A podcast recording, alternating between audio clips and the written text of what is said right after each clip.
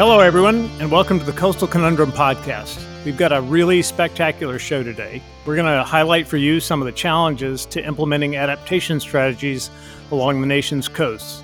Specifically, we're going to look at the current legal framework in four southeastern states that may derail strategies found in many coastal adaptation plans for enhancing the resilience of coastal infrastructure.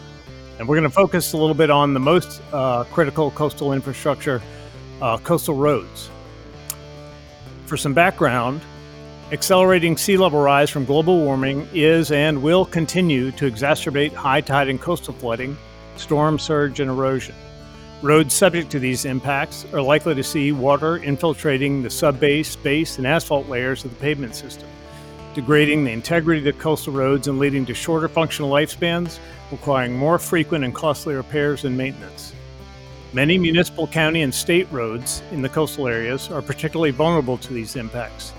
For example, there are more than 60,000 miles of U.S. roads and bridges in coastal floodplains, and 12% of these are located in high tide flood zones.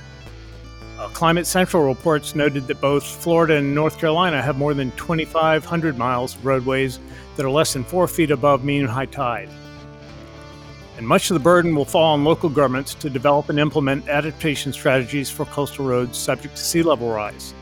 Decisions to repair, protect, elevate, or realign or possibly abandon coastal roads will be hard decisions due to long term uncertainty and limited budgets. They will be made even more difficult by the complex and often conflicting legal framework of duties, immunities, and takings law that can support policy inertia or pose roadblocks to governments taking any adaptation actions. I'm extremely lucky to have Shauna Jones and Thomas Ruppert on the podcast today, two experts that can illuminate these current problems and, more importantly, suggest some ways forward. As part of a multi year Southeast Regional Resilience Research Project funded by the North Carolina, South Carolina, Georgia, and Florida Sea Grant programs and NOAA's Office for Coastal Management, Shauna and Thomas were part of a team that explored these legal complexities in the four southeastern states. In 2019, a portion of their legal research focused on roads was published in the Columbia Journal of Environmental Law entitled Roads to Nowhere in Four States State and Local Governments in the Atlantic Southeast Facing Sea Level Rise. This article lays out the legal challenges to managing the transportation system in light of increasing sea level rise, and more importantly, advances a number of proposals to address these very sticky issues. Shauna is a faculty member in the Planning and Environmental Services Unit in the University of Georgia's Institute of Government. She is also the director of the Georgia Sea Grant Legal Program, where she assists communities with managing legal and policy issues related to land use, environmental quality, and coastal flooding. Thomas leads the Florida Sea Grant Program's Coastal Planning Program, where he works with partners to develop legal and policy analysis for local governments on planning for sea level rise, community resilience, and associated long term challenges and opportunities for Florida's coastal communities. And both are licensed attorneys. Uh, folks, we will have Shauna and Thomas walk us through their research just as soon as we hear a word from our sponsors. The American Shoreline Podcast Network and CoastalNewsToday.com are brought to you by LJA Engineering. With 28 offices along the Gulf Coast, the folks at LJA Engineering are at the top of the craft in the areas of coastal restoration, coastal infrastructure, rivers and channels, numerical modeling, disaster recovery, and design and construction oversight. Be sure to check out their brand new Coastal Resilience Department, headed up by ASPN's own Peter Ravella. Find them at lja.com. Coastal Transplants. Coastal Transplants offers high quality native and wetland plants, extensive agricultural and horticultural experience, and the skilled and respectful crews to get your project built. Make Coastal Transplants your one stop solution for restoring the dune and wetland ecology of your home or barrier island. Learn more at coastaltransplants.com. Dune Science Group. Did you know that fiberglass is one of the strongest and most durable building materials in the world? That it is resistant to deterioration caused by UV light and salt water? Well, the Dune Science Group does. They offer a full slate of solutions for dune walkovers and boardwalks that are made of fiberglass and built to last. They handle your dune walkover project from beginning to end, including permitting, design, and construction of the strongest and most durable dune walkover on the market. Learn more at dunesciencegroup.com. And be sure to subscribe to the Coastal News Today Daily Blast newsletter at coastalnewstoday.com for daily updates on the events and news that shape the coastal discussion. Want to support the discussion and promote your company? We have sponsorship packages available now. Email me to learn more at chloe at coastalnewstoday.com. That's C H L O E at coastalnewstoday.com. Hope to hear from you and enjoy the show. So, Shauna and Thomas, welcome to the Coastal Conundrum podcast. Thank you, Bill. Thank you very much. It's a pleasure to be here and glad you're doing it on this topic. Yeah. Um, and, and I'm glad that you're still with us after uh, Isaias uh, nearly crashed our party. Um, uh, and I hope, uh, Thomas, uh, you guys have really um, uh, dodged the bullet a number of times then in Florida recently. Yes, we have, and I'm grateful. Yes. So, um, also, one, one other thing I forgot to mention that your law article was selected for the 13th Environmental Law and Policy Annual Review, which um, I'm thinking is a big deal. No? And congratulations on that. Thank you. It was you were right. We were we were chosen by Environmental Law Institute and the policy review at, at, Vanderbilt. They work with Vanderbilt Law School as a top four paper. So we're pretty excited about that. So any, anyone that can slip in the title of a Talking Head song into a law review article is very cool in my book. So uh, so anyway, so uh, Shauna, uh, can you uh, give our audience a uh, tell us a little bit about yourself um, and how did an English lit major uh, make it into the coastal planning and uh, law business? that is a good question. I am um, from a family of lawyers. I love to read and write. My life has been driven by words. So, law and English actually go together pretty well. And I knew I'd probably go to law school. And um, before I did, I worked in Texas for a telecommunications agency and I caught the regulatory bug. And when I went to the University of Maryland Law School, they have a top environmental program and it just it fit well with my, I guess, research interests, but also desire to be in public service. And um, then, I mean, I, I wandered, right? I followed my husband. We ended up in Norfolk, Virginia. I worked on Chesapeake Bay issues in, in the 2000s. And Norfolk floods a lot, and sea level rise was becoming an issue um, more predominantly locally. And I got to know Skip Stiles at Wetlands Watch and started working in this area around 2007. Um, but but kind of in in more focused in the early 2010s. So that's that's my that was my journey, my road, I guess you could say. And, and Thomas, how about if uh, can you give us uh, a little uh, about your background and, and how you managed to find your way to Sea Grant? Yeah, I mean, I I had a went to law school originally, really focused on the nexus of water and property rights and agriculture. And during law school, I ended up working on a project that looked at protecting sea turtle habitat here in Florida. One of the things that we examined was sea level rise. And at that time, back in about 2007, also, like Sean, I started looking at that and realized that there wasn't a lot of careful thinking being done yet about the legal impacts of sea level rise at the local government level. So it was an area that was really ripe for work. And at the same, and shortly thereafter, Florida Sea Grant and Sea Grant nationally and the National Oceanic and Atmospheric Administration began a focus on what are some of the barriers to the greater implementation of long known ways of reducing coastal risk and hazards.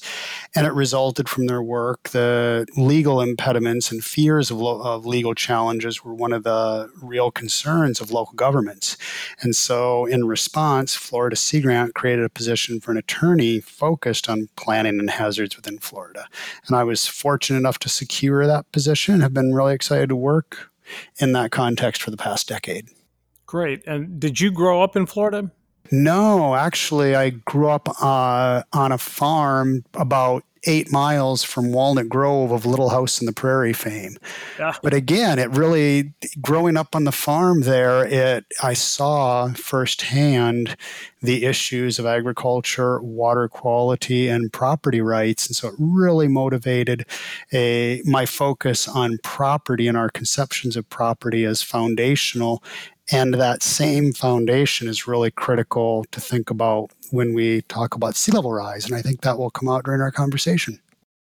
Absolutely. And uh, it's funny, let me just, uh, Shauna, uh, you said the name Skip Stiles, and, and I think we had an interview with Skip uh, when we were down at the uh, um, uh, one of the coastal conferences not too long ago. And he's a great guy.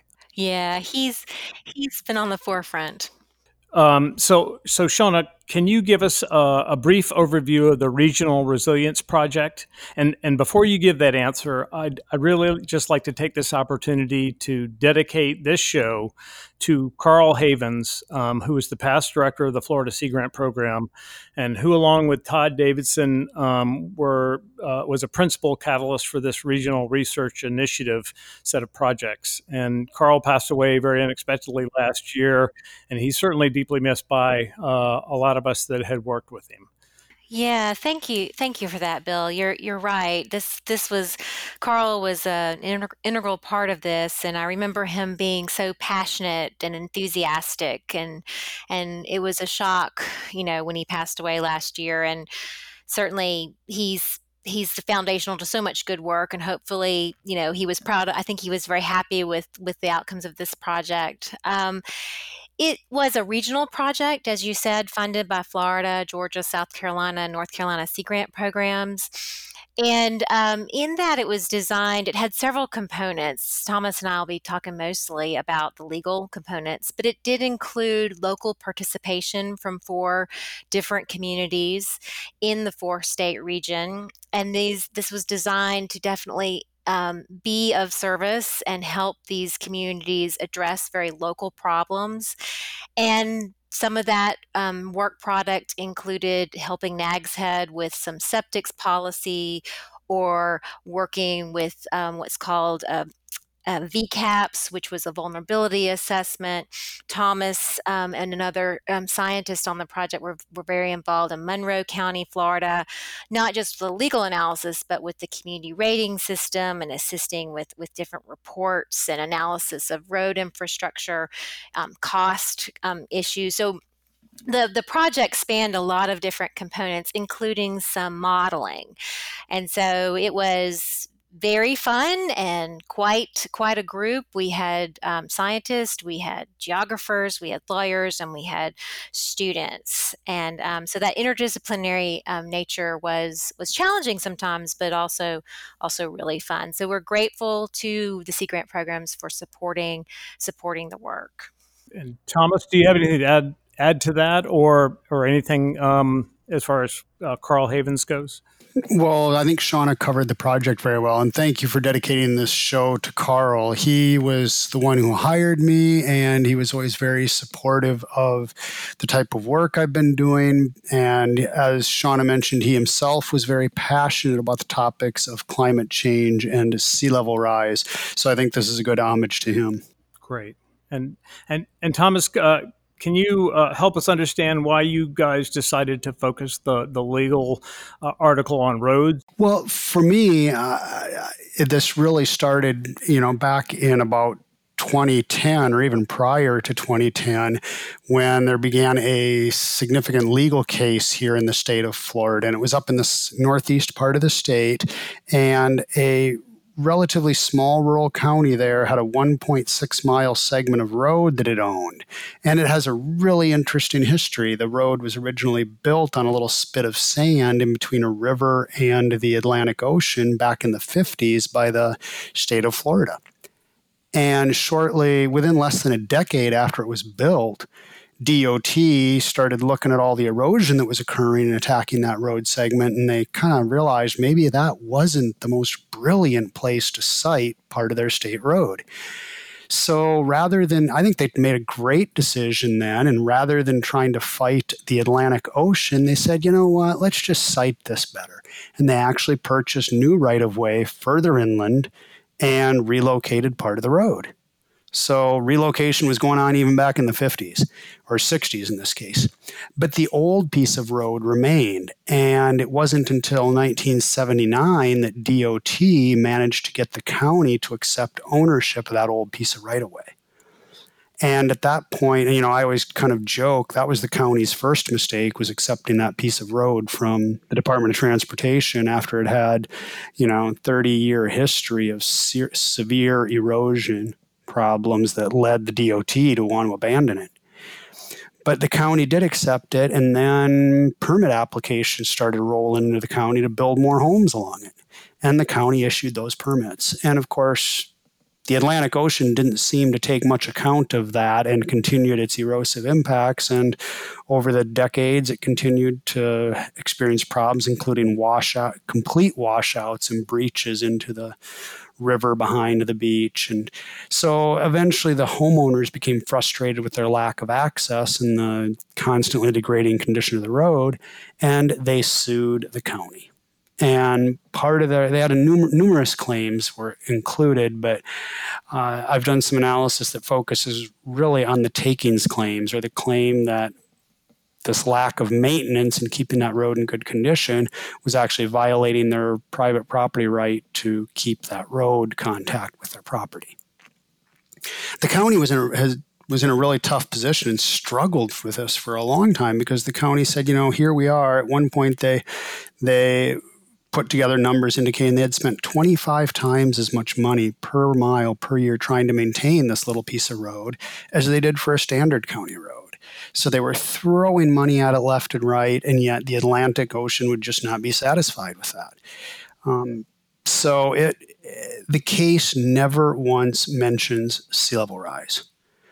But just looking at that case and how it led to severe potential liability for the county was enough to motivate me to really start this focus on roads.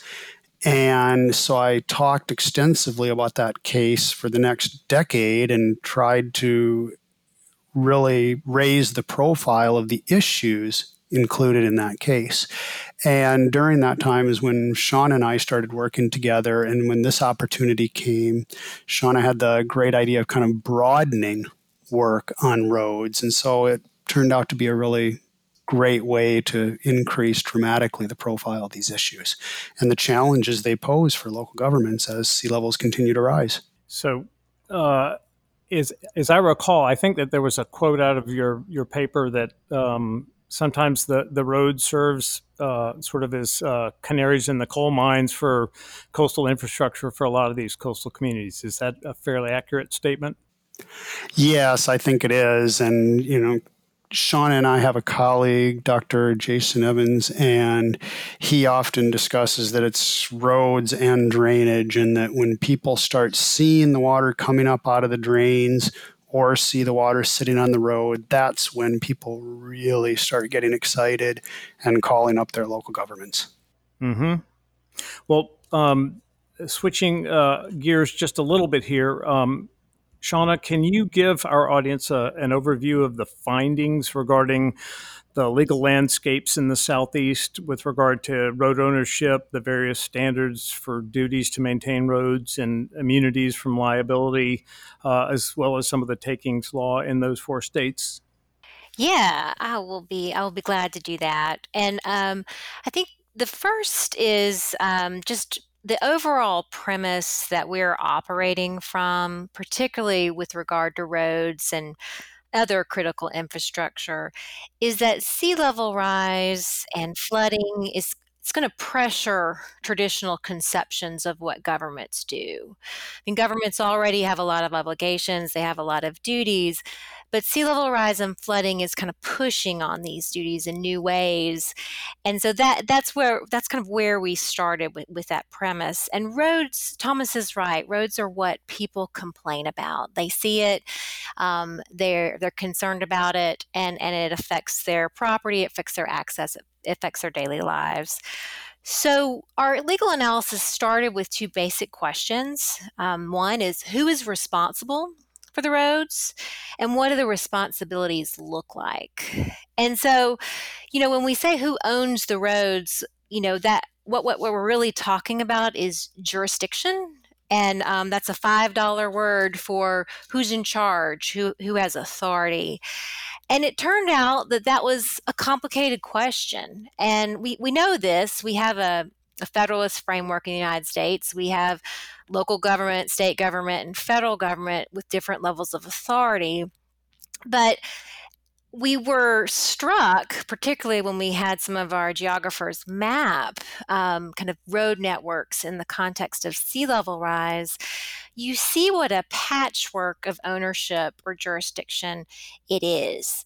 And just from a, um, it's it's a very revealing um, eye opening thing to see because while we know this, you realize, wow, I turn off an interstate and I drive onto an exchange and I'm on a state road and a county road, and that can happen in a minute.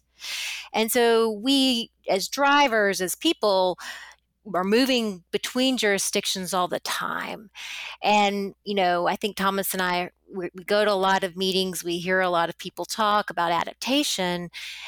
And it's not going to be so easy without a lot of coordination. So that's that's a kind of a threshold reason why this matters so much on a really practical level.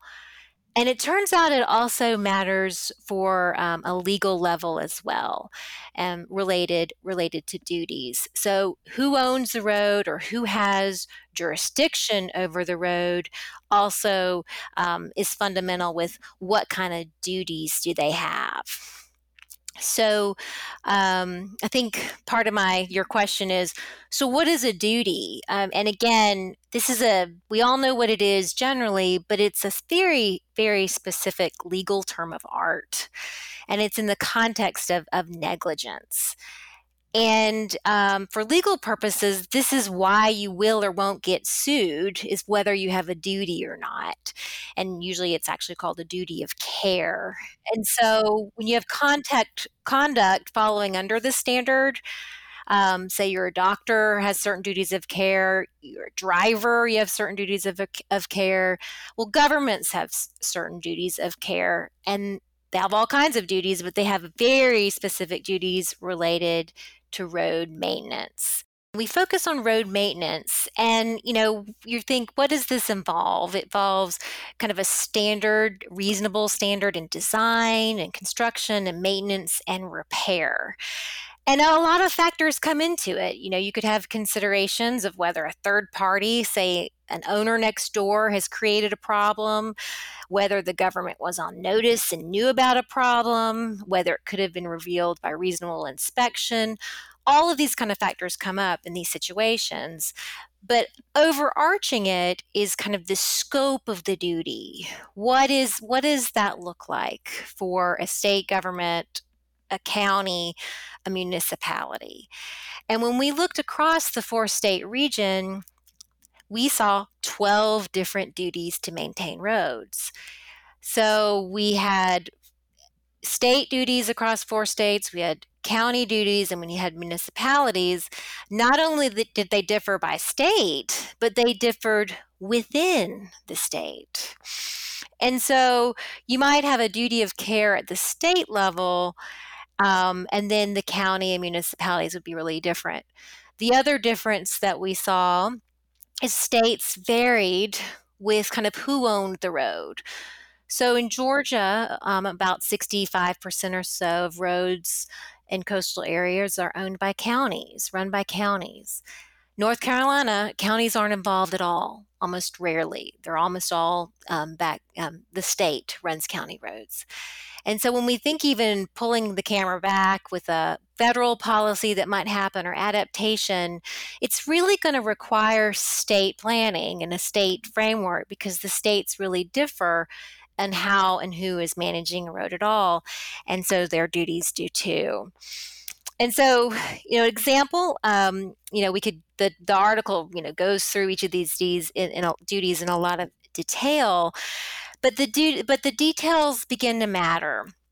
And so in, in Florida, for example, a county has a duty to provide a reasonable level of maintenance that affords meaningful access. Georgia counties have a duty to maintain so that the road can carry ordinary loads with ordinary ease and facility with con- over with continuous haul over them. You might say, well, what's the difference between the two? Well, one, meaningful access is very, very much focused on maybe abutting property owners. Where in Georgia, it's very much about the transportation network, right? What can be mm-hmm. hauled continuously over them.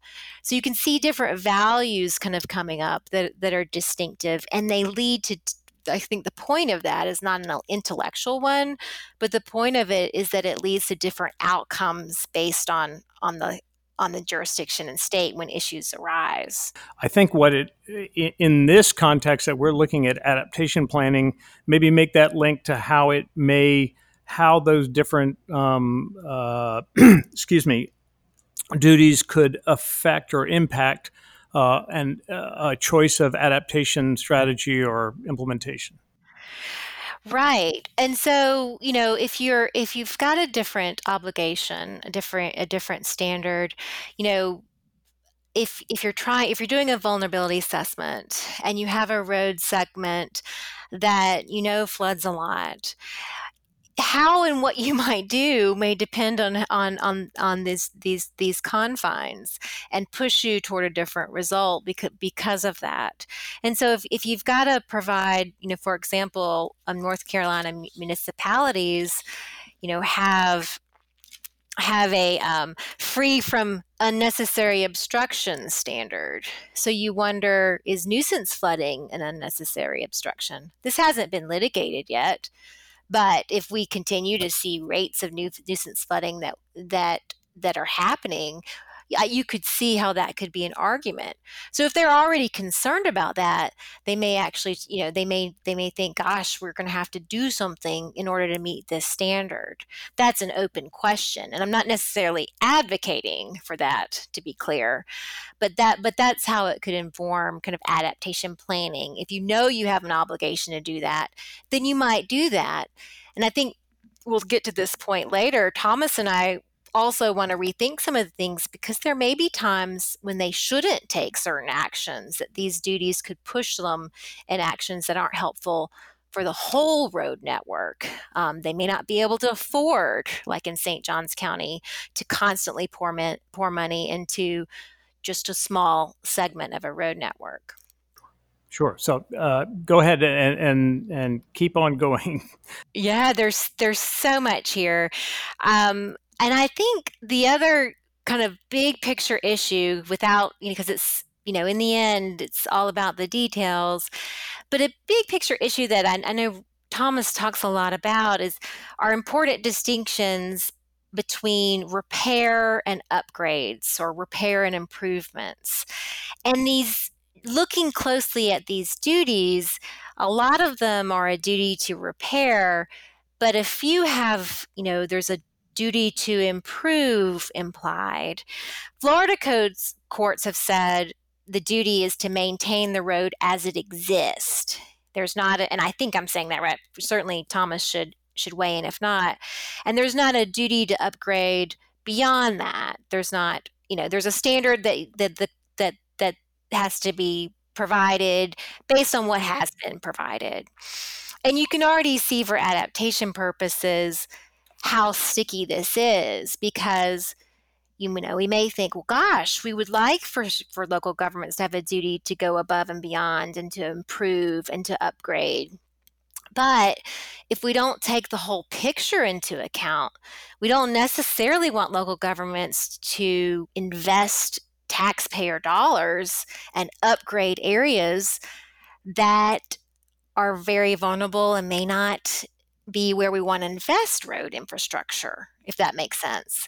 So it's it's a tension um, could, could be a, a policy tension um, between repairing and improving and getting into some of these duties and then getting into how sovereign immunity applies and getting into you know the details of it. That those two questions also also arise. Right. And can you give a very maybe high level uh, picture of just how sovereign immunity um, impacts uh, those duties as, and how it may differ? Yeah, be glad to. So, here we've talked a lot about duty, and you have a duty to do something. Um, a concept to understand this context, which is why these cases are so hard and so interesting, is sovereign immunity.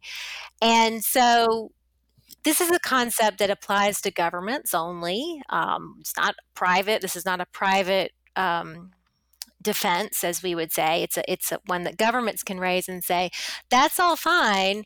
You've accused, you know, you've made a claim that we're negligence, but we have sovereign immunity in, in this instance." And it sounds, you know, it's like, wow, you can't sue the government for negligence. And the answer is sometimes you can and sometimes you can't. But you know, why do we have sovereign immunity in the first place? You know, there's this long tradition going back to England of the king can do no wrong. And that has evolved over time, particularly in the United States, as a way to protect governments from financial strain. There's a certain element of the government cannot provide um, can only provide a certain level of service for everyone. We can't pick and choose who we provide service to. So we need to provide some sovereign immunity protections, or the government won't be in the business of doing it. There's no incentive to do it if, if at every turn they could be sued. So there's a policy protection. Now, government waives this all the time. So there's statutes and and there's you know all kinds of, of ways the government says you actually can sue us. We're going to let you sue us in these areas because we think we think that's good policy to hold us accountable. But then there's court made law called case law where you start balancing between discretionary or policy making functions. And this is a rabbit hole, no doubt. And if it's discretionary, um, whether it's legislative, will depend on whether sovereign immunity applies. And frankly, the case law can be all over the place, and the distinctions often, you know, turn on things like whether it was repair, was it whether it was a policy, or whether it was a policy decision, um, you know, or an upgrade, whether the government should have known there was a hazard. So, you know, the big take home point is this is this makes adaptation planning hard for local governments. Um, I think sometimes bad facts can make bad law. It's a cliche, but governments want to may want to do the right thing and may try to do the right thing and then find themselves um, outside of sovereign immunity protection. And, and maybe I, if I can give you a break for just a second, and, and Thomas, maybe you can just uh, yeah. briefly uh, give us a, a, a, high level view of how takings may also um, uh, kind of factor into some of these local decisions. Yes, absolutely. Well, thank you for that, Shauna. I, I was listening with great interest because I know that I think we're both going to struggle here in the podcast. We really don't want to bog people down with the legal terminology, but a lot of this becomes so complex that it gets very, very difficult to simplify it without inadvertently making statements that actually aren't quite accurate. So we try to keep the jargon out, but sometimes it just, there's no way around it. So my apologies to those out there in the audience listening that don't want to get bogged down with some of this. But on that note, yes, takings. So to take a step back, takings law, as we typically refer to it, is it all ref- goes back to the con- U.S. Constitution and the U.S. Constitution's Fifth Amendment, where it provides for protections of private property. It states that nor shall private property be taken for public use without just compensation. And when somebody believes that their private property rights are being infringed upon for a public purpose and they haven't been compensated, then they file a lawsuit against the government for a quote unquote taking. So when you hear us say takings, that's what we're really referring to. And also many states also have their own state either constitutional and or statutory takings laws that protect private property in this context, with what with the duties that that Shauna was referring to, what we saw in the Jordan or the legal case I had mentioned earlier, which is called Jordan versus St. Johns County with the road washing away. The property owners there, as I noted, filed a takings claim against the government and said that with their lack of maintenance on the road, that that had led to a taking of their private property right to maintain their property's connection to the public road system. Because interestingly, private property rights have been interpreted so that if you have access to a public road, you get to keep that access. And if the government takes that access away from you, then that's considered to be taking part of your property rights. So there lies the real conundrum here is as the Atlantic Ocean, for example, in that Jordan case was taking away the road, here the property owners are saying that it's the government taking it away. Well, who was really taking the road away? I mean, I think that's an interesting question. The government put the road there, the state did, then the county accepted it. The county was spending tons of money trying to keep the road there, but was unsuccessful. And then they get sued for not doing enough to keep it there. So you can see just how difficult the issues are because, of course, nobody wants to say, well, just tough luck, property owners. That's just your problem. But at the same time, it doesn't seem sustainable to try to continue to go down the path of throwing ever more money at, at that whole thing. For example, during the trial court case, the county produced a, a report that it had commissioned from a private engineering firm and they had estimated it and this was you know almost 15 over 15 years ago now they had estimated a minimum of 13 to 15 million dollars up front for beach nourishment just to create dry land to try to put the road back. And that didn't include you know i think it was i think it was on the order of five to eight million dollars every three to five years in maintenance costs. And this is for a small handful of homes. And mind you every home out there was built after there was you know 30 years of really well-known erosion problems. And again severe enough that they had caused the state of florida to not even bother to want to keep the road there. So, to put that amount of money into perspective for the county of St. John's, their total annual road and bridge maintenance budget for the 2009 year during that case was about $9.6 million. And that was supposed, that's the budget they had for 1,026 miles of road and 47 bridges. And it would have cost them more than that entire budget to try to fix, even start to try to fix 1.6 miles of road to satisfy owners that, again, bought their parcels after decades of serious erosion and road washouts. So, what I what we see there is when there's a takings claim based on those kind of facts, it can lead one to question is this really private property rights protection as a shield from arbitrary government action, which is kind of the history of why we want to protect private property rights. We want to protect private properties, private property owners from arbitrary government action. Or is this private individual owners really trying to take that shield and reforge it into a sword that they're now holding over the necks of local government? And I, that to me is, I think, what really makes me love the terminology that Shauna came up with in our article for expressing this when she talks about we need to kind of recapture a focus on roads as part of our transportation system. Because a lot of our law currently seems to have more evolved towards such an individualized perspective that it looks at access to the road system as this right that belongs to specific individualized properties, but without adequate consideration of the whole system together for the public's benefit. And I think that really, I mean, I guess that was implicit in my work, but I give Shauna great credit for bringing that out and making it much clearer. And, and, and Thomas, I could see that that those adaptation strategies that might be wanting to look at either realigning roads or or just um, abandoning them could uh, would be key or would be the ones that would often be uh, hit with a takings uh, case. I could see for lack of access to property.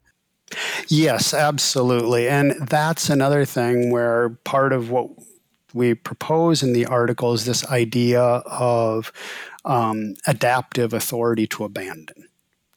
And the challenge right now under takings under this takings law and private property protections law is typically if a local government entity abandons a segment of public road and say i have a property parcel on that public road if that removes my access to my property i'm going to sue and i'm probably going to win and so you you get in this conundrum again that if I'm the same, if I'm St. Johns County and I've got this road washing out and I can't afford to fix it to the way these people want, or I can't afford to fix it at all because it's entirely gone.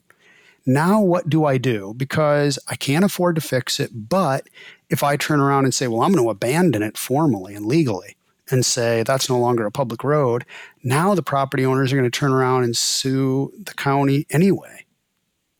And so either way, either way, the county loses. So again, it's it's something that's very challenging under our current law to figure out how do you comply with the law in the best possible way.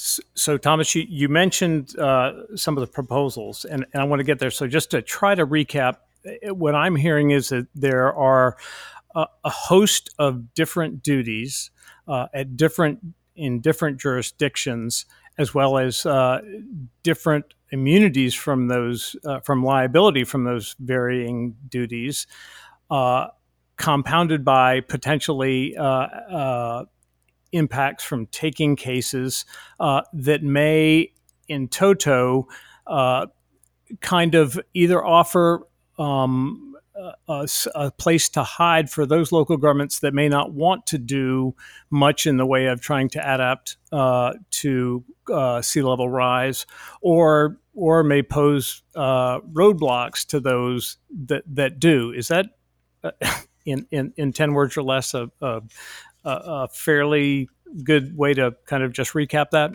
Sure. I, I, well, I think so. And I'm going to jump in before Shauna does here. But I'd like to invite Shauna. I think you did recap that, Bill. And I think I'd invite Shauna. I think one of the interesting things I, I saw that you had contributed in this article, Shauna, was the finding regarding Georgia and their, the fact that they're even addressing sea level rise could inadvertently lead to greater legal liability. And if you wanted to, to mention that.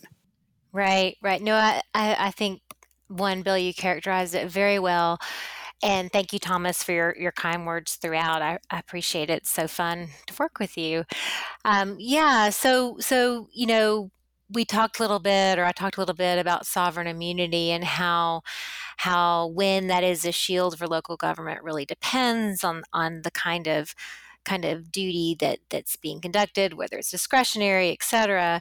And some funky results can come out where, um, you know, for example, in Georgia, and this is distinguished between, counties and municipalities, counties were less protected under the language as I read it from making policy decisions, which is exactly the kind of decisions we want them to make in the sea level rise context. We don't want that. We want them to be able to do vulnerability assessment. We want them to do studies and plan. All of these things are very policy focused right? And we, we want them to to be informed by broader planning considerations and community engagement. And if by doing so if that kind of activity actually makes them more vulnerable to suit they shouldn't they wouldn't do it. And that's also part of part of i think the thread of we i mean i will state forthrightly that I'm on I work for the Institute of Government. I, I'm siding with local government here. I want them to be able to do their jobs and serve the citizens in every way possible and and help them make informed decisions. And so when I see kind of and I don't think sometimes these policies are intended to have the outcomes that they do, but in this context they end up doing so. And we want in every every time we talk about this issue, every kind of moving forward, thinking forward avenue of how can we help local governments, as you say, not feel blocked or not or not take action. We don't want them to use these as excuses, but we can see why they would, if that makes sense. and so we, we want to give them every opportunity to be innovative, to make, you know, see the road network as a whole, to use modeling and engineering and GIS and flood elevate you know flood data and elevation data all those things so that they can say you know let's let's invest our resources where it helps the greatest number of people. Well, and and Sean, I'd like to stick with you for just a second, and and and and let's move forward now that we know that there's this potential conundrum out there for local governments, um, and let's talk a little bit about some of the proposals in your paper that. Uh, uh, that you guys propose to address some of these issues, and and included in those are um, developing adaptive duties and resilience standards. Um, and Shauna, can you uh, give us a sense of what that means? Yeah. And, um, you know, underlying it, and I, I'm, I'm going to you know now seeing thomas's kudos is underlying it all is i think really balancing safety with fiscal reality um, we local governments do not in the end the money they have are from taxpayers and they're they don't have unlimited budgets. And one of the things in our study is we I think we feel as our sweet spot working in Sea Grant that municipalities are, are smaller places like a Nags Head or Monroe County, if you will, are really, you know, Miami is, is under threat, but they have a lot of resources in comparison to many coastal communities. So, um, you know, a town of 20,000 people um, does not have the capacity to, to, raise the kind of money that it might take to deal with some of these issues. So, before I, you know, underlying it is how do we balance safety, you know, certainly, and and fiscal reality. And so, something that that Thomas raised, and and this may be because of his where he grew up in in in, in Minnesota, is there are um, areas of the country that have minimum maintenance standards.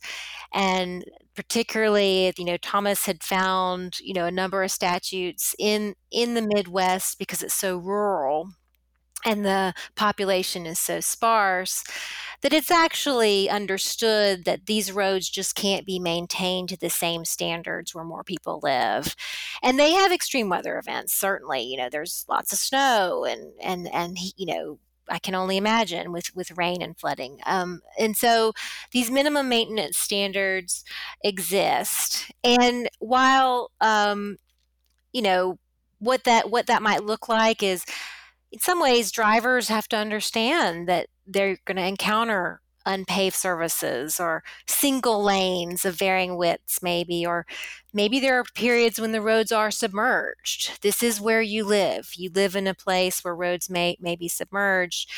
And this is a change of how we thinking about infrastructure i think in coastal areas. Um, i think until recently we had a sense we could restore, engineer our way, and go back to like an existing state.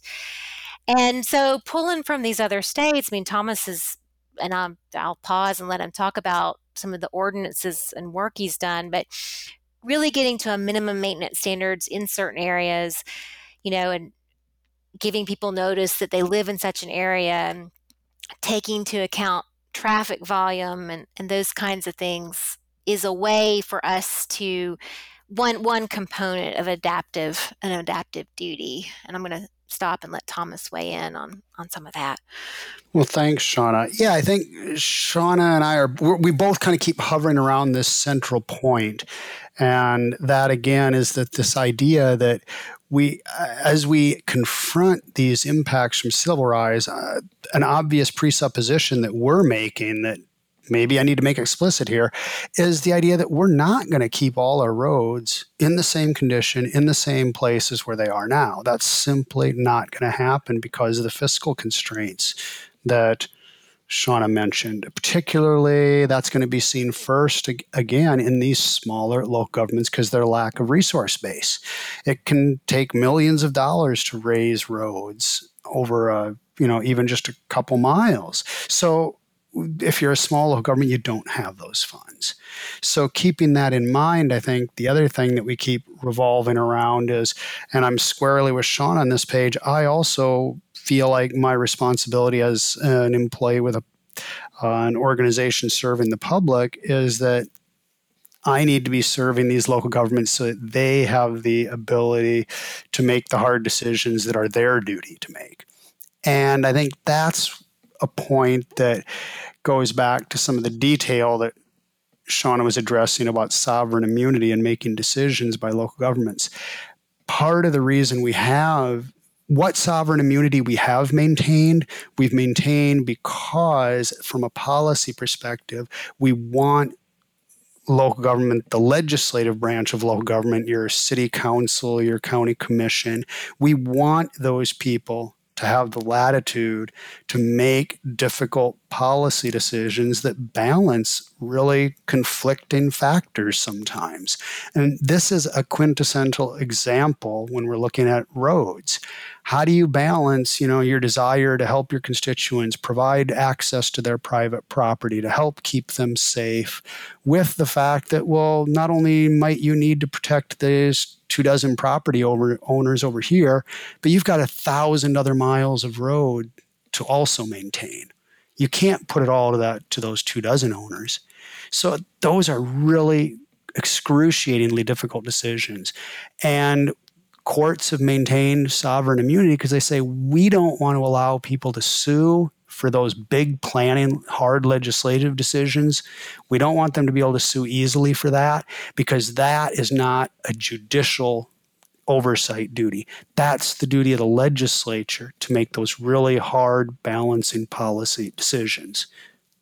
And that's not for the courts to articulate the, the what those decisions should be. So we want to stay out of it, the courts say and and that that that distinction is you know there are routine elements. So we're you know that we don't want to you know in our article we say gross negligence. We're we're, we're comfortable you know with with local governments being held to a standard of gross negligence surely. But we we want to balance that with exactly what what thomas is saying of these some of the choices, the policy choices that we'll be need to make about, you know, maybe there's an innovative engineering proposal that local governments want think that that's important to invest in. Um, it might it and if the studies show it's very likely to work and all of these things and the work is done and they invest and they they go in a certain area to do something um, and they have the funding to do it we want to we want them to be able to do it in a very uncertain environment moving forward we it may not protect property owners 30 years from now. I mean you know no matter what the local government does today there may be things we just will not be able to do all the things that that for that may work in 50 years because we don't have perfect knowledge of the future. And but nevertheless we want to do the best we can with the knowledge that we ha- that we have so that's why that distinction between kind of routine things that governments often are liable for, as opposed to more legislative decision making, is so important. Um, another, uh, I think, element I just want to hark on, I guess, harp on, I guess, is really seeing in this, you know, this duty would include seeing the road as a network and and decision making again this goes to more of a policy viewpoint a legislative viewpoint of what does the entire system look like? What are the roads that are leading to critical facilities such as hospitals that, that relate to broader public welfare? We're going to have to prioritize some things over others and we think this adaptive duty should should should include um, you know those kind of vulnerability assessments that that if, if you're going to be in this area if you're going to be doing this work you should be able to take the whole system into account and um, of course, we would expect this to be done with traditional, you know, public notice and transparency elements of local government. You know, this is always government action like this is always should be a community driven process. Great. And and uh, Shauna, you had uh, also identified, um, along with developing these adaptive duties, including in those some resilience standards. Can you can you give us a sense of, uh, or maybe an example of what what that might be? Yeah. So we we have, you know, kind of a duty to do something and then, you know, the courts then evaluate whether you met this duty under a standard. And often it's a reasonable standard, a reasonable standard. And and we wanted, you know, a resilience, a reasonable resilient standard of what would it what does it look like to act reasonably in taking resilient action. And for us, um, it would be actions that promote community wide resilience. It meets community adaptation goals and targets and timelines. Um, the, it, it incorporates management best practices such as including the best available science, doing vulnerability assessments.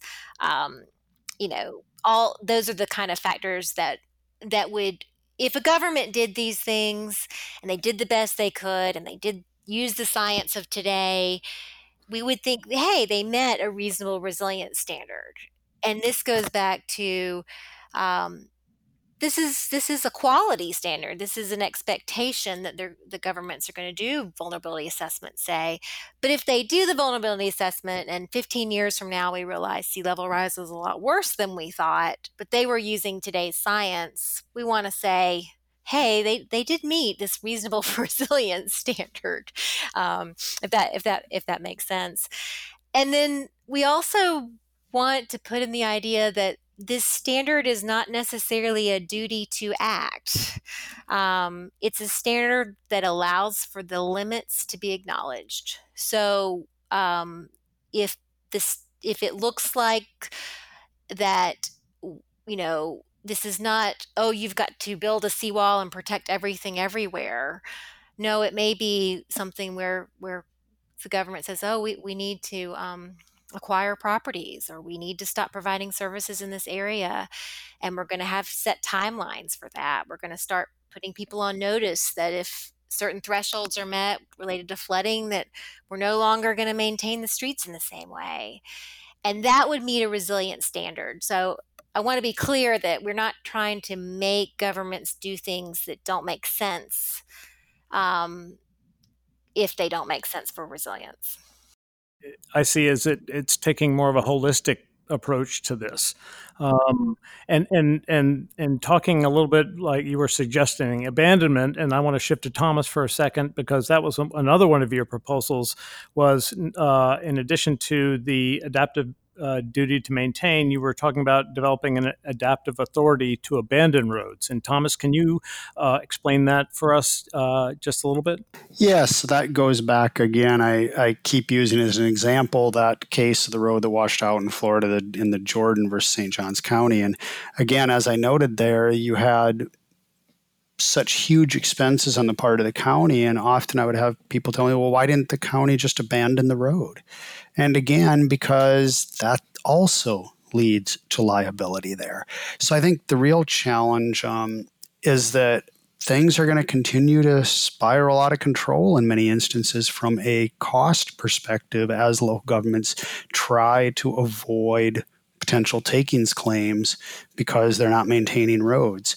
I know that there's been a discussion going on down in the Florida Keys and Monroe County. So there's a neighborhood of about 138 homes that had the roads go underwater for about three months last year. And they didn't once come out of the water in over three months. It started with high tides and winds, and they just stayed underwater. So the county did an engineering study that examined some potential ways of addressing this. And for the three effective proposals that they were looking at, each of them would have cost between about 20 to 21 million dollars to install, plus annual maintenance costs that range from about 18,000 to $180,000 per year. And all this would be to serve 138 homes and maybe be useful for maybe 20 to 30 years. So if you do the math, it comes out to somewhere around seven thousand to nine thousand dollars in cost per house per year for 20 years if you amortize over that period. And again, the numbers can easily get worse. So even if the county does this right now and the general taxpayers pay that subsidy to help those people, what happens when that's no longer uh, functioning? It's going to be exponentially more expensive to try to do something in the future. So at some point, we are going to lose roads, and that's where we need this need to think more carefully about an adaptive authority to abandon. What that looks like is really hard to say at this point because there is clearly authority to abandon roads, and we go over that in the paper. And the standards, excuse me, usually include language about you know not about not harming the public interest, about being in the public interest, and that works well for the kind of frame that we've established. This idea of looking at roads as part of a public road system, as opposed to just a road being something that serves X private properties. So I think that language sounds nice, but the way it's typically been interpreted to date is more with a focus on those individual private properties.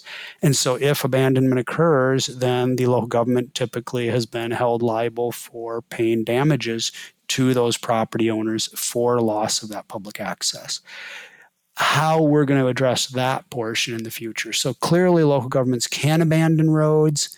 There are standards for doing that. You can do it, but are we going to continue to force those local governments to then pay a bill, pay compensation to the property owners that are impacted by that? And if we do, what do they get? I, I think it's a very interesting question. What what sh- what should their compensation be? If I choose to buy a property at the end of a three mile road down in the Florida Keys, and that road is barely above sea level, and then it starts going under, and the county says, "Well, we're not going to spend three million dollars or five million dollars for you and one other homeowner out there, so that you have a three mile road through the water." And so I turn around, I sue the county. I say, "Well, I bought a five million dollar property, and now you owe me five million bucks." Anyway, uh, I, I don't know the answer to that question, but I think it's a very challenging one because if I get five million dollars from the county, either in the in the form of the road, which it's arguable that doesn't serve the public's interest very well, or I get five million dollars because they abandon the road, then is that just a subsidy to me? Should I get that $5 million or not? Or should my property even be valued at $5 million? Because it's not worth anything unless there's that road. And do we and if I get $5 million, it's basically like it's the same as saying the public owes me that road. And I think that's a that's a really challenging question to answer. Mm-hmm. Um, and it seems to me after after reading the article that a lot of the gist that I was getting was if there is going to be something, an adapt, adaptive authority to abandon roads, it, it really is going to be making the case um, for why this this particular uh, abandonment, this section, is in the public interest, and and it sounded like there's likely going to be have to be a lot of uh, planning and public input and and and good data to be able to back up that up so that you might be able to win a case. Um, was I reading that correctly? Yes. go ahead, Thomas. No, you, you, go ahead. Go ahead, Shauna. Yeah, I, I think yes, that's right. And and I think that what's hard is that, you know, we're getting into an area where duties and negligence is, is traditionally related to protecting people from harm, but it's getting very merged and Thomas has an article on this too with takings, which is a different interest in mm. protecting against government invasion of rights, of property rights. And those are very important values, both of those.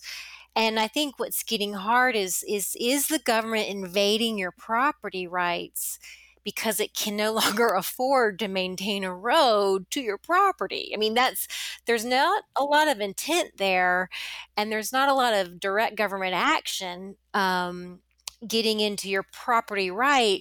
You made an investment that um, went went bad. I mean, I, really, I mean that's that's sort of a tough way to put it, but you know, you you have an investment that that no that didn't pan out the way you thought, and that is an element of takings law. So I think Thomas's raises at some point it'll be interesting to see the courts, of course, differ on all kinds of things and come to different conclusions. Often, how sympathetic the plaintiff is, but there are we looked at some cases and talk about a couple where the courts are very sympathetic to the local government you know they and there's some related to some cases after hurricane harvey you know uh, that thomas has written about and talked about where some of the courts are, are kind of sympathetic to gosh we don't you know we don't have we're not here to provide perfect flood control we, we can't provide perfect flood control um, it's impossible.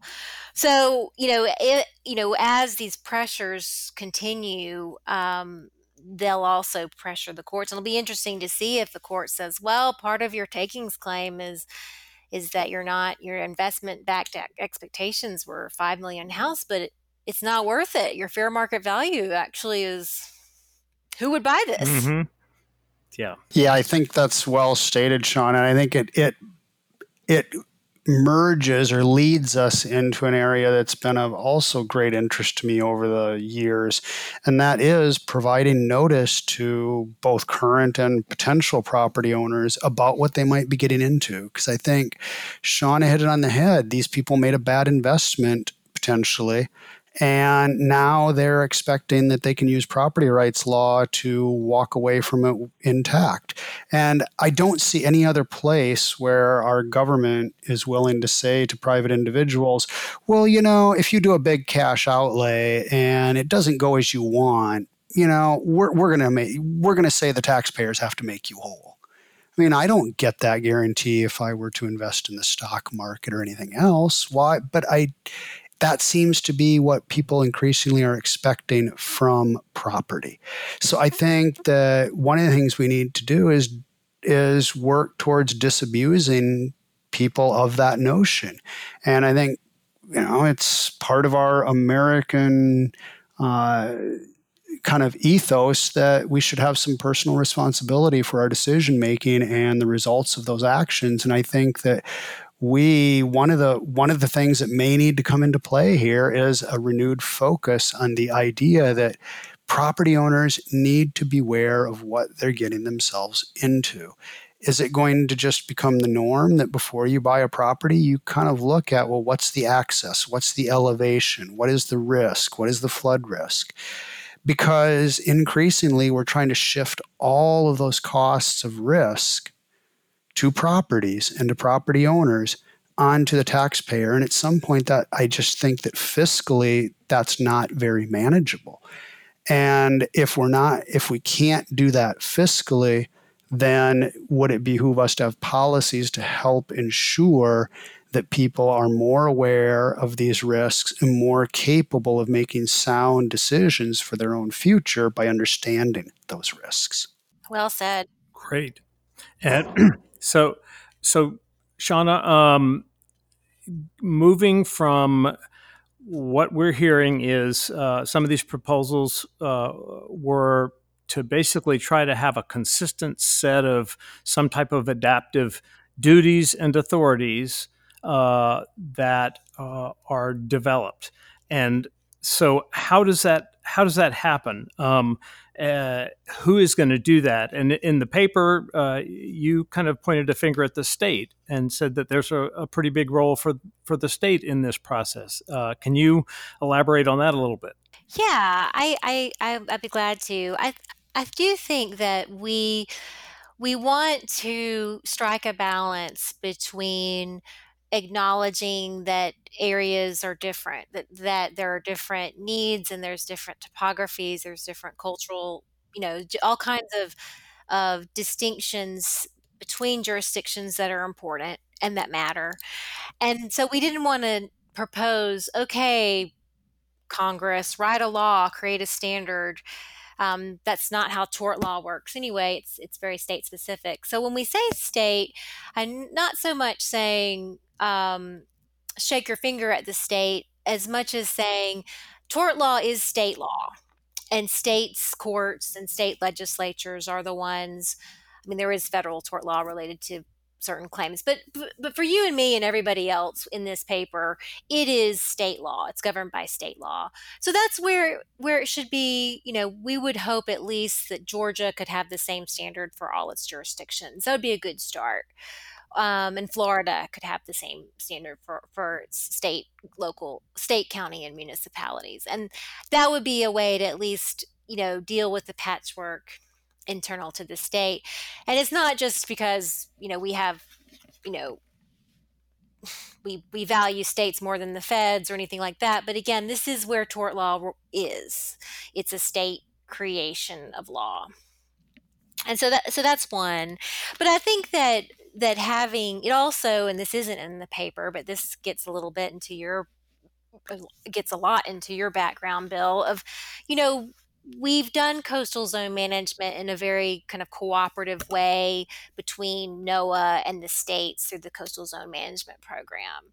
And that's not a bad framework, I think. I think, you know, if you could set certain expectations in that and then the states come up with plans and enforceable policies related to those expectations, you allow some, you know, state level variability, uh, but then you also have directive of expectation. So we don't go into that to the same extent here, but we already have a nice framework to to do some of that. Right. Um, and and I'm I'm looking where we're we're getting close to time, uh, and I, I want to make sure that uh, uh, people have I think this has been fascinating. Um, it, it is uh, a little bit in the, the wonky details, but uh, I think this is really great stuff. But uh, I uh, maybe we can just touch briefly on uh, whether uh, these findings um, are transferable to other areas of the country. And I, I, I know you'll say it depends, um, but in, in I, I, I, I, would think that there are likely to be uh, situations that are similar, um, but uh, uh but how do you see the transferability, or, or why should people uh, you know pick this up and read it if you're you know in another uh, region of the country, and and that would be how about Thomas? Okay. Well, yeah, uh, you you nailed us. That's why I had to laugh because, of course, we're going to say it depends. We're we're trained as lawyers, um, and as Shauna has pointed out, a lot of what we dissect in there is is state law because it's related to torts and sovereign immunity. And while the detail, the very fine details that can make a difference in individual cases are distinct from state to state, broad brush, it's very similar.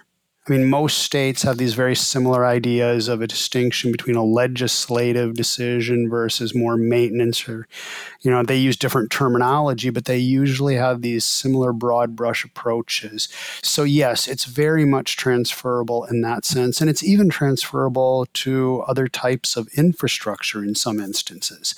And again, there will be specific differences in the duties, but usually there are duties and there are exceptions for types of infrastructure. So, you know, you could look at, say, um, drainage infrastructure, which is something that I've also looked at in this context. So, yes, it's definitely something that we view as useful for those beyond the four individual states that we looked at. Mm-hmm. And Shauna, anything to add? And and do you do you know of any others that are doing similar work to your research or uh, in other geographies? Yeah, I know. Um, I know that um, the Virginia Coastal Policy Clinic, um, our colleague Elizabeth Andrews there is is do, has done similar analysis, and that actually, you know, has working is working with VIMS um, on a similar analysis, and I and I think that um, both Thomas and I um, you know, Mississippi, Alabama, other areas have reached out to us to talk talk about kind of what we learned in the framework because he's right. The devil always is in the details, but yet the big frames, you know, the big hooks, if you will, are going to be similar and figuring out which which of the details worked and which didn't is something folks are really interested in. Um, everybody is, you know, this is a highly local problem. These are this is happening everywhere, and I don't. There's not so far, at least in the southeast. I would say we've had interest um, from all kinds of, of jurisdictions beyond our four states. Great. Um, uh, eh, and Thomas, uh, are there any examples that people could look at where either the locals or states have actually developed adaptation duties and authorities? Well, I think Yes, there are some examples out there, some really great work that's being done. So, for example, we cite in the article and provide uh, information where you can find resources for what Monroe County, Florida is doing. That's the Florida Keys, because of course they talk about a canary in the coal mine. They are there and they are really already struggling hard with these problems. So they've got some interesting approaches there that, you know, you can look at. I know that I've been working extensively with a small city called Satellite Beach, which unsurprisingly is near Cape Canaveral. Florida, and that is a small town of about 10,000 people on a barrier island. So they are very fascinating because they have really kind of taken to heart that the long term prognosis for their community is challenging because they are they're very low on a barrier island and they see the writing on the wall and they are really trying to take a proactive approach to addressing that. So those that's really a quintessential type of community that I think is the type of community that Shauna and I want to work to try to help ensure that they can be creative and try to find ways to do the best they possibly can for their community without suffering massive legal liability. Um, so yeah, there are communities out there doing things with regards to seawalls. Uh, the city of Fort Lauderdale in Florida has taken a really innovative approach there on how they address seawalls that are too low and are allowing tides to wash over them and flood neighborhoods. So yeah, there are definitely communities out there that are taking innovative steps to try to approach different types of infrastructure. Great, and that that leads me into um, another question because the roads weren't the only infrastructure that you all investigated as part of this broader um, resilience uh, research project. Um, and uh, could you just uh, talk about uh, very briefly what other infrastructure you touched on, and is there any way for people to find out a bit more about um, any of your findings with regards to those uh, infrastructures? And Shauna, maybe starting with you. Sure. Um, we have a web page. It's, if you go to the Georgia Sea Grant um, web page and then the legal program, you'll see a series of white papers. And um, we we actually did a ton of research in, in a lot of different areas, but the white papers cover also cover um, septics and um, historic properties. And we did quite a we had students do quite a good deal of research related to provision of sewage as well under the Clean Clean Water Act. And you know, some of the some of this just goes to you know, you know, not only do you have different duties and obligations across jurisdictions with respect to roads, but you just change infrastructure and you have different powers and duties depending on the infrastructure. So a local government may be able to abandon a road. Yes, there are takings problems, but what about a sewer? That's a totally different analysis. And so um, those are, you know, those are the kinds of questions we were looking at.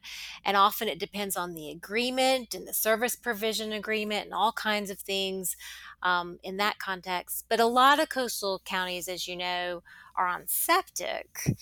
And so, you know, in the instance of Nags Head, Nags Head has a really strong local septics program.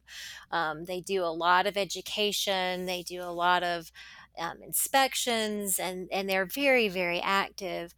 But they are preempted from state law from really, really regulating the use of septics in their town. And that's an instance where, um, you know, the, that's a a really tough issue too between all these jurisdictions.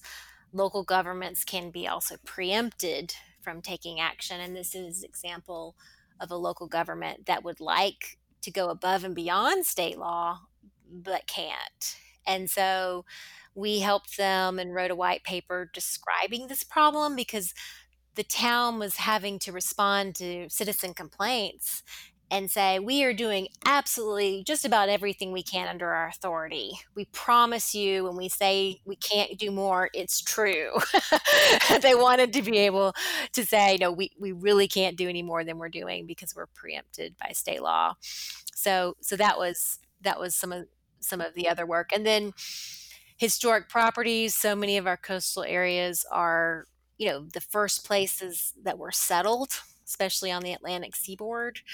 And so there's a lot of wonderful historic landmarks and properties, and local governments want to preserve those and have, you know, ordinances that go above and beyond national historic, you know, um, heritage laws. And those things can conflict with, um, you know, elevation, you know, flooding ordinances and things like that, and and who wins. And so we walked through the National Historic Preservation Act, and then looked at some some local law to, to kind of understand how that works. So that's available on our website. On your on the Georgia Sea Grant website, is that correct? It is, and as a community that's doing some quite interesting work related to historic properties, and we have a, a white paper on that as as well as a case study is Annapolis, Maryland. Um, they've done some really cool trying to figure that out, and you can you can see why that would matter a lot to Annapolis.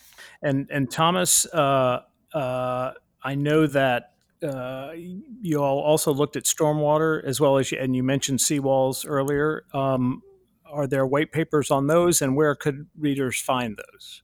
A readers audience yes actually you know interestingly i kind of start i did an initial analysis with a colleague on drainage and what is local government liability for drainage and we published that back in i believe it was 2013 so quite a while ago already um, and I know that others have done even deeper dives on that topic since, but that is available. That and other resources are available on the Florida Sea Grant website. And if you go to the coastal planning segment of the Florida Sea Grant website, you can find case studies, and there are also a number of different policy tools and publications, including the publication we're discussing today, The Roads to Nowhere in Four States as well as also uh, there's a write up on the innovative seawall ordinance in Fort Lauderdale, and yeah, a number of different resources there. Great, and and I'm uh, I'm sorry I'm having to uh, hustle you guys through, um, but we will make uh, those links available on the um, uh, podcast uh, network notes page for this show so final uh, any final thoughts or takeaways or, or, or, comments that you'd like to leave the listeners with? And uh, i'll start with uh, you shauna and then thomas. Final thoughts. I i guess i guess i, I want to say i have i hope folks have some empathy for local governments and and and work with local governments and try try to see that um, doing something is always really hard, but but this is particularly thorny. And what's inspiring is so many, quite a number of local governments are really trying to do what they can to make their communities safe and to deal with flooding and sea level rise. And and that's some of the most innovative thinking and inspiring people I've seen have actually been on the local government level in these areas. So I'd like to leave folks with that note. Great. And Thomas? Yeah, I think as kind of parting thoughts, I would like to take a really big step back or up and go to kind of a 30,000 foot view and say that, you know, I think part of the challenge in this whole area and that sea level rise, it really provides us with an opportunity or maybe even the necessity to kind of carefully examine our current conceptions of property, what we think about private property and what it means, and what are the assumptions that we're making with all that. I think too many people really believe that property is a specific thing that is some eternal or some eternal idea that was handed down from the heavens and that never changes. And nothing could really be further from the truth. The law, and especially law of property, mirrors us as a society. It mirrors the social and financial context of whatever our times are. And it changes due to changes in culture, due to changes in finance, due to changes in industry. It's a it's a much more plastic thing than most people really understand. And so I think sea level rise represents just such a radical change that it very well may need to change our very foundational notions of what property means and allow it to evolve to ensure that the our concepts of property continue to really serve society as a whole rather than as you know potentially as a tool for a small percentage of property owners who mo- own the most at-risk properties to be able to force others to pay for their decision making and i think you know these are really big hard questions and of course i don't have any specific answers but I think we really do need to arrive at the answers as a society and as communities through really challenging, arduous conversations about what we really value and believe in. And I think part of the role, I think the role that I want to play is to help ensure that we do have those robust conversations so that we're not just plowing ahead based on the past. Because if there's one thing we've seen, it's that the future is not going to look like our past. Agreed. Agreed totally. Um, and I, I would just like to say that I mean, hearing this, I also hear a a real need, and, and Shauna, you touched on a little a little bit with as far as the the coastal zone management program, which is really a coastal policy and planning program, that there's a real need to have that that that planning that's going to uh, engender that robust conversation uh, to pull out all those values uh, and, and, how we m- move forward uh, in a, a, really changing uh, and dynamically changing uh, kind of landscape. Um, so, with that, I, I just like to thank you guys so much for for participating on the show um, and all the work that you guys have done in this arena. I, I think it's tremendously important to all of our coastal listeners out there because all the coastal community is going to be uh, uh, wrestling with these thorny issues um, in the near future. So, so guys, thanks for guys and gals, thanks for being on this show. I really appreciate it. Thank you very much for having us, Bill. Thank you, Bill. Well, everybody, uh, see you on the next Coastal uh, Conundrum show with hopefully another interesting conundrum to deal with.